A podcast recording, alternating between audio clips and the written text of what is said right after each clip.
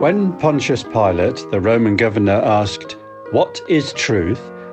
Truth, personified, was standing in front of him. Now you're listening to Search for Truth, your Bible teaching program with Brian Johnston. Jesus said, I am the way, the truth, and the life. And Brian takes a look at who Jesus was in those New Testament days. God is Father, Son, and Holy Spirit, as we know.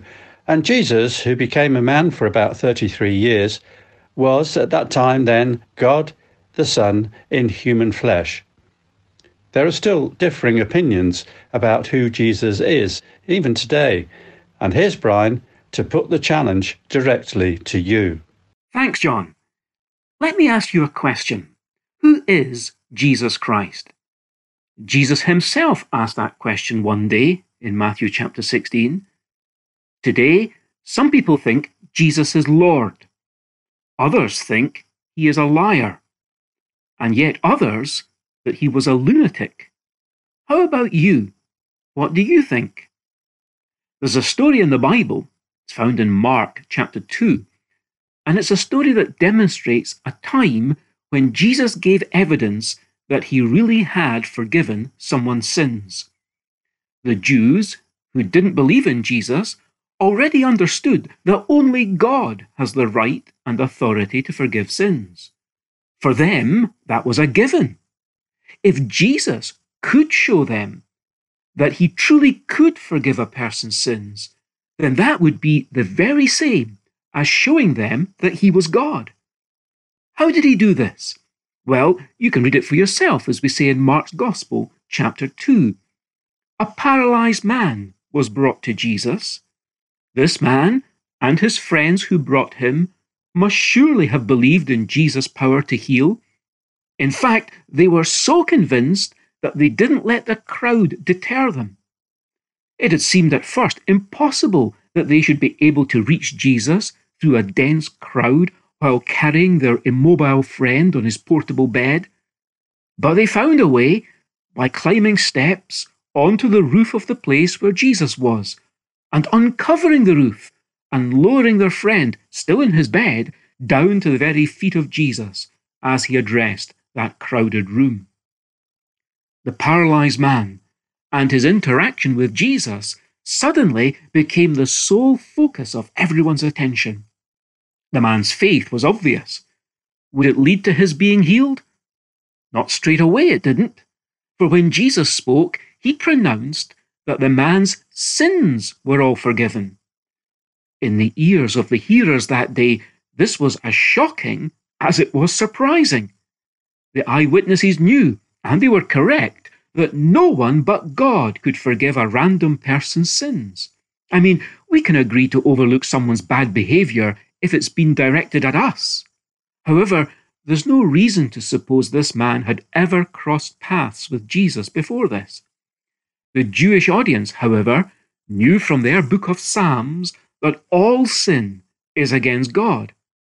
Sometimes another person is on the receiving end, but it's always true that sin is against God, an offence against his holy nature, a falling below the standard expected of humanity, humanity that was made originally in the image of God.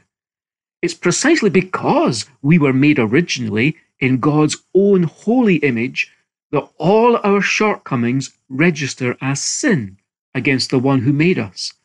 This means that when Jesus spoke those words, forgiving the man's sins, this was interpreted as Jesus making the claim that he was God. Sometimes you hear people saying that Jesus never claimed to be God. The only sense in which that's correct is in that he never said those exact words. In cases like this, Jesus left his audience in no doubt, no doubt whatsoever, that he did claim to be God. That's why, on several recorded instances, the Jews tried to put Jesus to death. And finally, but only in God's time, they succeeded. In ways such as we've described, Jesus plainly claimed that he was fully God as well as being fully human. He was both in one person. So let's think clearly. Jesus claimed to be God. After all, that's why the Jews crucified him. If that's true, then he is Lord. But if this was false, then there are two options. Either Jesus knew he was making a false claim, and that makes him a liar, or else he didn't even know he was making a false claim, and that makes him a crazy lunatic. Notice, there is no middle ground. It's not possible for Jesus to have been only a good man, a good prophet, a good teacher, without being also God, because good men don't tell lies. Hebrews chapter 1 and verse 3 describes Jesus as being the exact representation of God the Father's nature. Again, this is telling us that he's the same kind as the Father.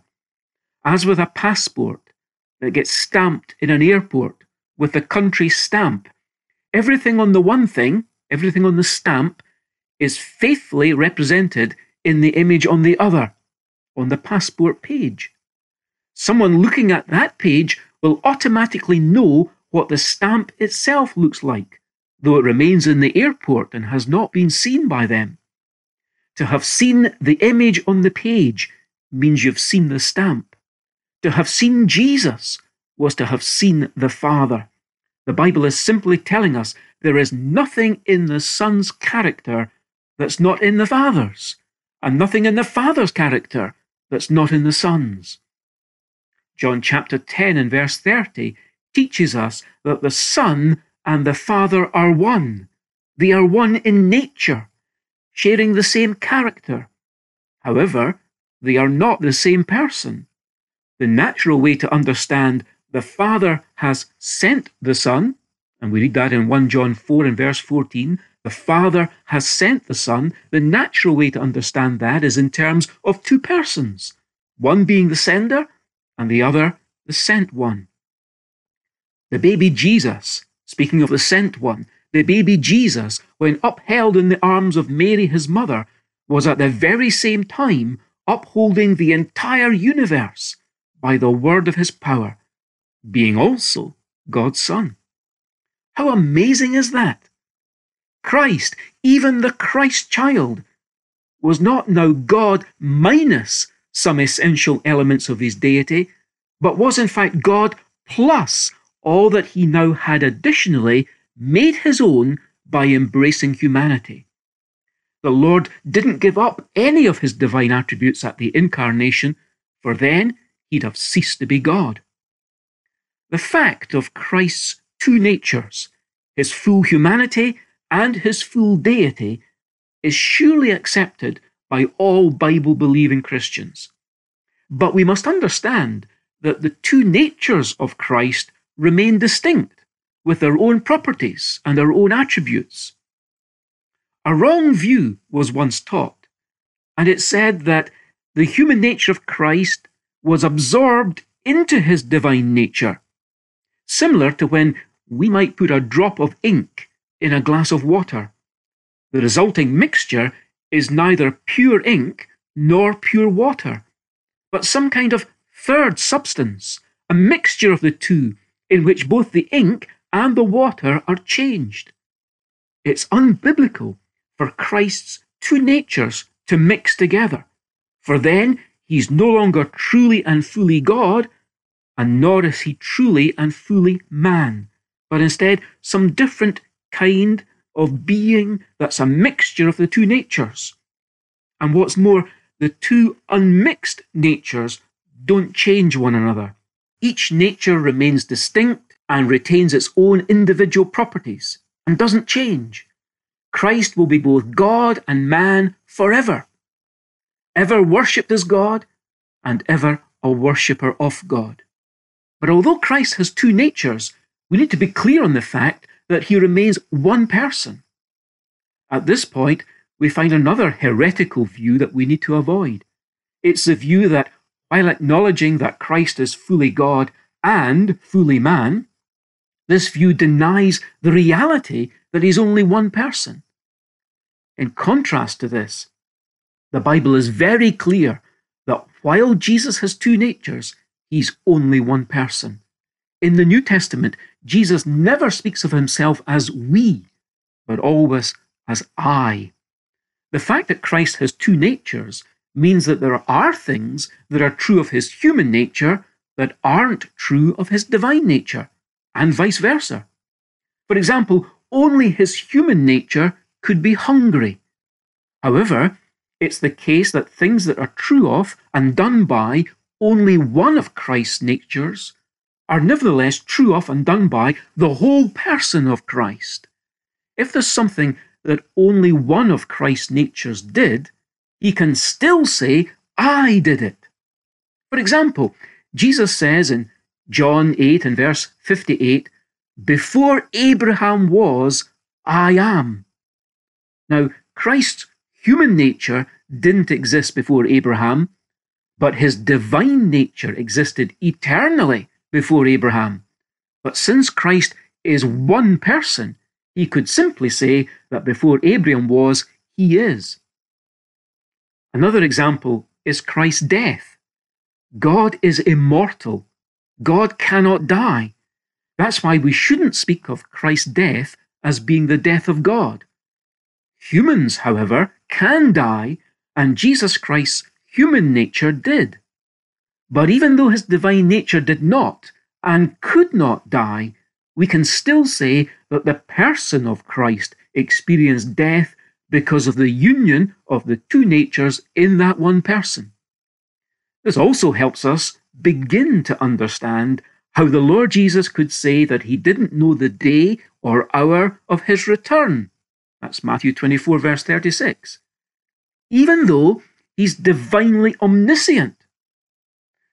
With regards to his human nature, Jesus Christ doesn't have all knowledge. But in his divine nature, he does have all knowledge, and did and does know the time of his return.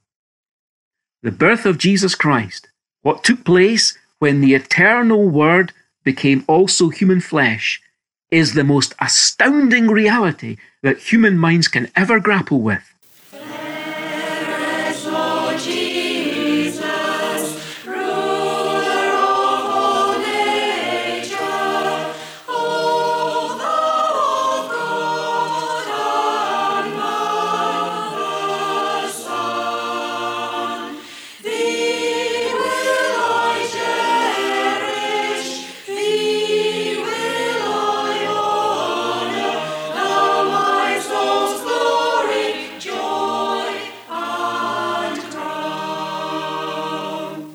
Let me remind you how you can freely receive a transcript book of all the talks in this series. Firstly, it's available online and you can obtain it by downloading a copy from churchesofgod.info forward slash media. Alternatively, you can write to us and request a hard copy book. Just ask for the title A Good Place to Begin. You can use email or the post, and here's our address Search for Truth, Hayes Press, The Barn, Flaxlands, Royal Wootton Bassett, Swindon, SN4 8DY, UK.